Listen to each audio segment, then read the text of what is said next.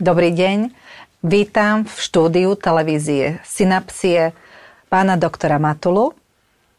našeho známeho dlhoročného Ďakujem. detského psychológa. Pán doktor, e, teraz, teraz bol pamätný deň, kedy sa pripomínalo násilie páchané na deťoch a hlavne domáce násilie a zneužívanie detí. Je to veľmi ťažká, náročná téma. Ako vy máte počas vašej dlhoročnej praxi detského psychológa, ako máte v tejto problematike skúsenosť? Ja by som možno povedal pár takých e, prípadov. Taký najdrastickejší, to by som povedal, že to bol chlapec, Roms, Rom, ktorý bol v detskom diagnostickom ústave, kde ja som vtedy pracoval ako psychológ a on mal obidve ruky zjazvené. A to sa stalo tak, že jeho matka sa na neho naštvala a priložila mu tie jeho dlane na rozpálenú platňu e, špolákovú. Takže on, keď počul slovo mama, alebo že by mala prísť mama, tak normálne mal skoro hysterický, hysterický záchvat. Takže toto e, ja som e, nejako, a doteraz, doteraz to teda je mi ľúto toho chlapca, pretože to bol ozaj vrchol, vrchol teda toho, toho nejakého násilenstva, ktoré sa ktoré páchala matka, matka na deťoch. Na dieťati, ale pravdepodobne aj s celou tou rodinou, ktorej príslušníkom a časťou bol vlastne aj tento, tento chlapec, ktorý mal asi v tom čase asi 8 rokov, keď sa mu toto teda prihodilo. A, ako vieme, tak začala, začala, to je nejakých 10-15 rokov, veľká kampaň proti tomu, aby sa deti aby sa na deťoch páchalo násilie, najmä teda fyzického charakteru. Nielen v škole, čo by bola tiež zaujímavá, zaujímavá téma na, na diskusiu, ale aj, aj teda v rodine. Myslím si, že, že postupne tým, jak e, národ psychologicky dospieva, tak tá frekvencia a závažnosť toho násilia, ktoré rodičia páchajú na deťoch, je stále e, na, na ústupe. Takže v tomto som na jednej strane optimista, ale na druhej strane e, určite existuje ešte veľa prípadov takých akože neodhalených, kedy rodičia e, páchajú násilie voči svojim deťom. A tam je problém, akým spôsobom a za akých podmienok je možné toto, e, povedal by som, veľmi, veľmi zlé správanie rodičov povedal by som, nekompetentných rodičov voči svojim deťom. Otázka potom je, akým spôsobom vlastne to násilie v rodine môže výjsť najavo. A tam sú v prvom rade, v prvom rade teda eh, na, na prvom mieste sú, sú uh, učitelia, ktorí pokiaľ teda tie deti e, dobre, svojich žiakov dobre poznajú, tak môžu zaregistrovať to, že s, tým žiakom sa teda niečo deje, prípadne ak zistia aj nejaké stopy po násilí, tak je ich povinnosťou, aby to nejakým spôsobom teda nahlásili, nahlásili na príslušné inštitúcie, a to sú vlastne sociálne úrady, alebo priamo na na políciu. A to, to je taká, taká prevencia, pokiaľ sa naberú odvahu, a hovorím teraz o tých, o tých rodi, nie o rodičoch, o tých, o tých učiteľoch, tak e, môžu veľmi napomôcť teda tomu, aby e, sa podarilo zabrániť tomu, že, že v tej rodine sa takéto násilie deje. Ale znova teda chcem zopakovať, že je to tak.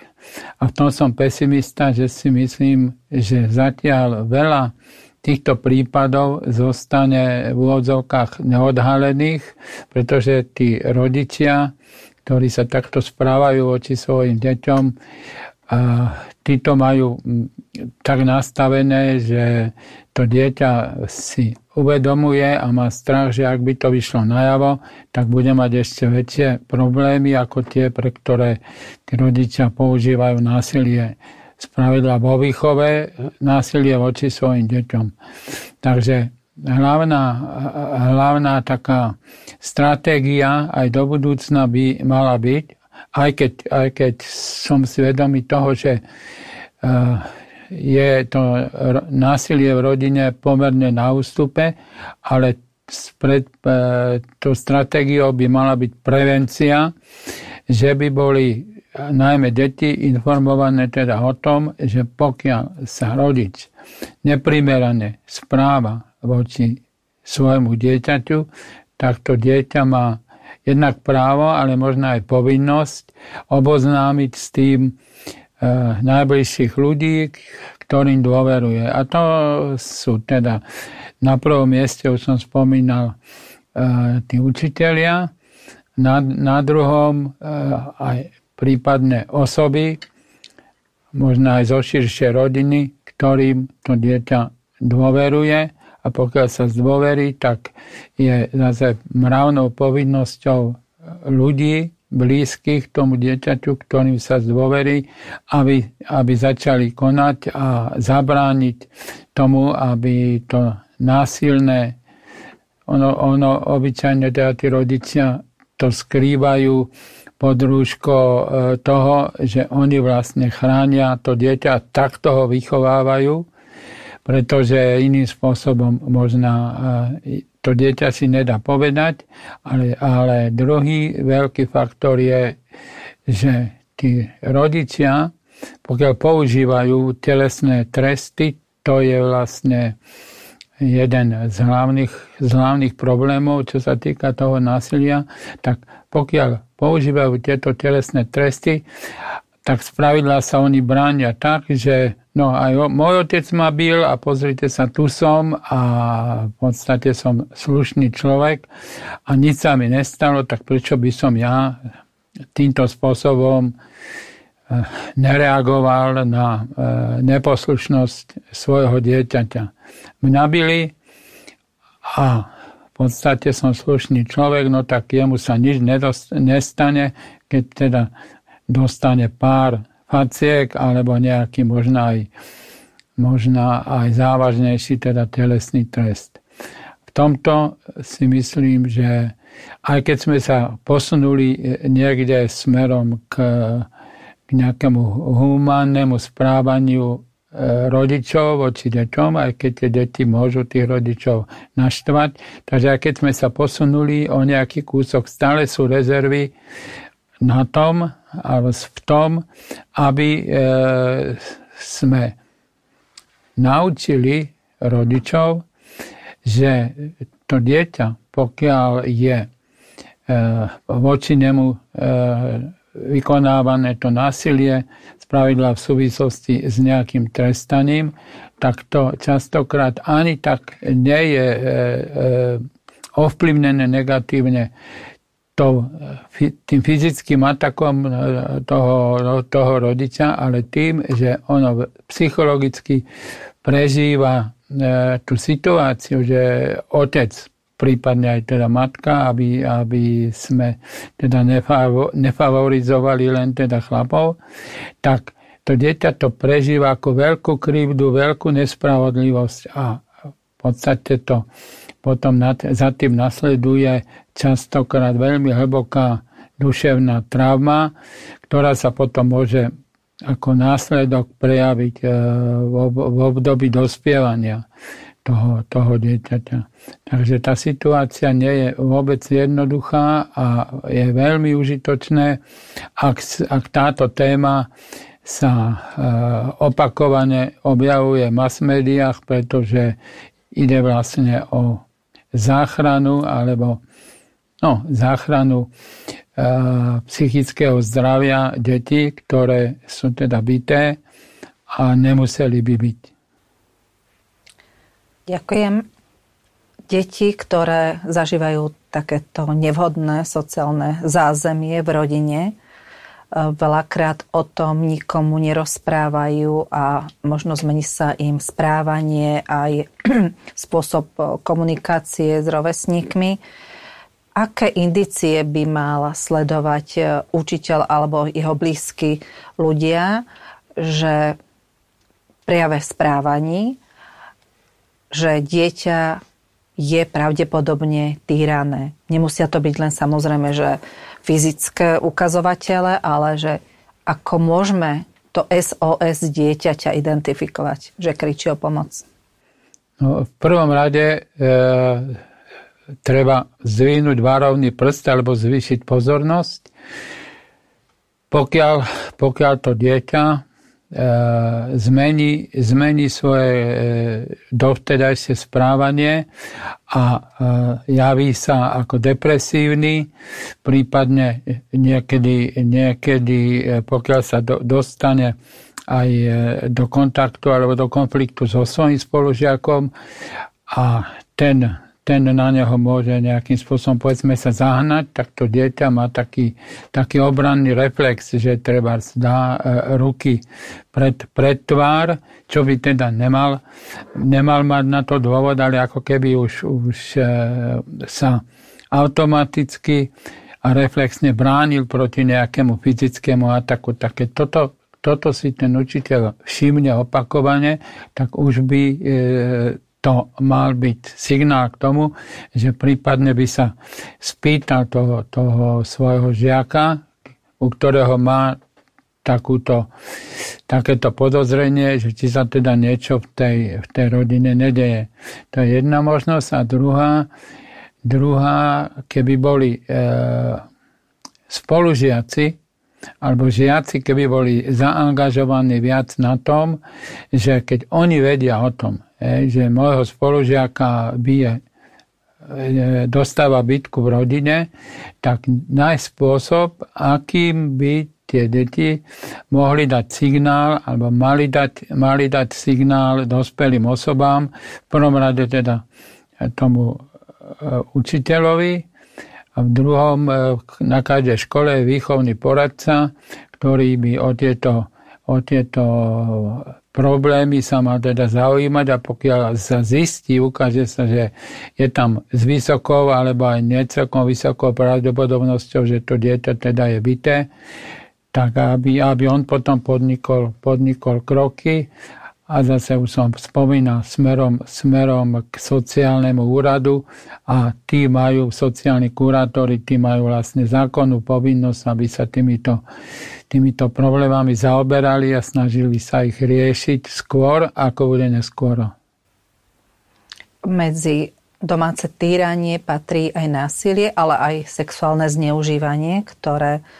tiež naberá taký zväčšený rozmer v súčasnosti, nielen teda počas pandémie, ale niekoľko rokov dozadu. Ako pracovať s tými deťmi, ale v tom školskom prostredí, ako aj identifikovať samozrejme, kto je ten prvý, tá kontaktná osoba, ktorý by si toto mal všimnúť v tom školskom prostredí, kde dieťa má vlastne také druhé sociálne zázemie. Určite tieto prípady, prípady sexuálneho násilia v rodine sa, sa stávajú, len teda tam je, tam je problém, že to dieťa, vlastne už to nemusí byť dieťa, to už môže byť dospelejšia, dospelejšia dáma, spolužiačka, alebo teda už v dnešných časoch sa to môže, môže diať aj teda v, vo vzťahu k muž k mužovi, teda muž učiteľ k chlapcovi, tak e, tam treba teda počítať s tým, že tie deti ostávajú e, také, povedal by som, zarazené, vystrašené a nie veľmi radi e, sa s týmito zážitkami zdôverujú. Dospelým, dospelým ľuďom vrátane povedzme svojich rodičov, pokiaľ teda ten, ten problém e, je e, spôsobiť niekto, kto ne, nepatrí priamo do, radin, do rodiny ich, ale môže to, byť, môže to byť teda nejaký vrstovník. A tam ten, e, tá, tá pomoc, alebo to, akým spôsobom e, takéto ne, nepatričné sexuálne správanie voči, voči alebo zo strany teda spolužiakov, prípadne starších, starších e, e, starších, ale predsa len mladých adolescentov voči takému dieťaťu, chlap, chlapcovi alebo dievčaťu, tak tam, tam treba e, zase nejakým spôsobom e, zosilniť, zosilniť teda tie pre, in, preventívne informácie, aby deti vedeli, že pokiaľ sa takéto, takýchto situácií alebo takýchto vecí bude, bude voči ním niekto e, dopúšťať, tak jediný e,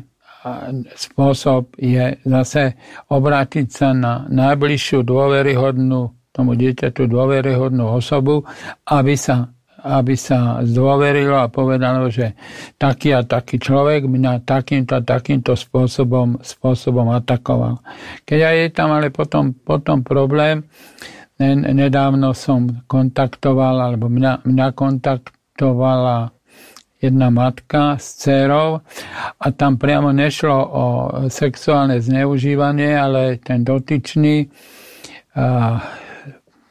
podával, podával tejto, tejto mojej klientke jej podá, podával nejaký nápoj a do toho niečo namiešal. Ona potom zistila vlastne, že ju to že, že sa, jej, sa jej mení aj správanie, aj, aj vedomie a nevedela teda ako, ako z toho von. Potom sa teda priznala, priznala matke, a, ale keď sme potom diskutovali o tom, že prečo to nenahlásila skôr, tak povedala, že mala, mala strach že mala strach to povedať, lebo on sa jej vyhrážal. Takže takých, takýchto, prí, takýchto príhod je určite viac ako, viac ako menej a zase je, je na generácii nás, dospelých, aby sme tie deti, najmä teda v škole, cestou teda e, tejto, tejto výchovy, aby, aby sme e, ich, ich e, informovali o tom, že to sú veci, ktoré sa stávajú a prvý a nevyhnutný krok je nenechať si to pre seba a neprežívať to ako, ako traumu, ale brať to ako relatívne často sa vyskytujúce správanie, dospelých voči, voči takémuto dieťaťu a čím skôr to teda nahlásiť. Pretože pokiaľ, pokiaľ e, nájde to dieťa odvahu a ten dospelý je dostatočne inštruovaný, tak pokiaľ on to nahlási na polícii, tak tá už vie, vie čo má robiť. Čiže je to na veľké pozornosti nás všetkých, aby sme dokázali si všímať, rozoznávať e, rozoznávať správanie dieťaťa, netradičné správanie dieťaťa, zmeny v jeho spôsobe komunikácie. Ktoré zložky odborníkov by sa mali zapojiť do prevencie, do preventívnych e, nejakých koncepcií k tomu, aby sa eliminovalo možnosti domáceho násilia aj vôbec páchaného na deťoch. Kto by mal byť zapojený z odborníkov do tohto procesu? Ja si myslím, že v prvom rade by to mali byť učitelia a výchovní poradcovia, ktorí sú v naj, najfrekventovanejšom kontakte s tými, s tými deťmi. Druhý potom sú sociálni pracovníci e, na sociálnych úradoch. Možná niekedy má svoj význam, ak nejaké besedy a prednášky vykonávajú priamo príslušníci verejnej bezpečnosti, ak majú teda takéto, takéto skúsenosti. Ale na prvom mieste, na prvom mieste podľa môjho súdu a skúsenosti sú rodičia samotní. Rodičia však nemajú často a nemajú odkiaľ získať, získať kvalifikované a dostatočne, dostatočne, e, dostatočne Rodičia, rodičia, pokiaľ nemajú, nemajú možnosť získať informácie, ktoré ako rodičia by mali byť povinní dať svojim deťom, tak e, často môžu teda e, siahnuť po nejakých informáciách, ktoré sú na internete, to je prvá vec. A druhá vec, v rámci e, pôsobenia nášho v Rade rodičovských združení Slovenskej republiky sa chystáme pripraviť takú, takú príručku pre rodičov, ktorá sa bude volať rodičovsk, príručka rodičovskej prevencie, kde teda tieto veci, o ktorých teraz hovoríme, tak do, toho, do, to, do tej príručky sa budeme snažiť všetko to dôležité, o čom sme tu teraz diskutovali, zaradiť aj tam, aby si rodičia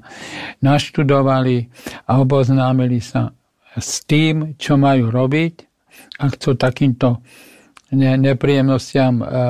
vo, vo výchove svojich detí teda zabrániť, tak aby, aby vedeli, čo majú robiť a myslím si, že lepšej cesty nie, pretože kto je najbližší k tým deťom, no samozrejme, samozrejme rodič. Takže zdôrazňujem, najmä teda v poslednom období,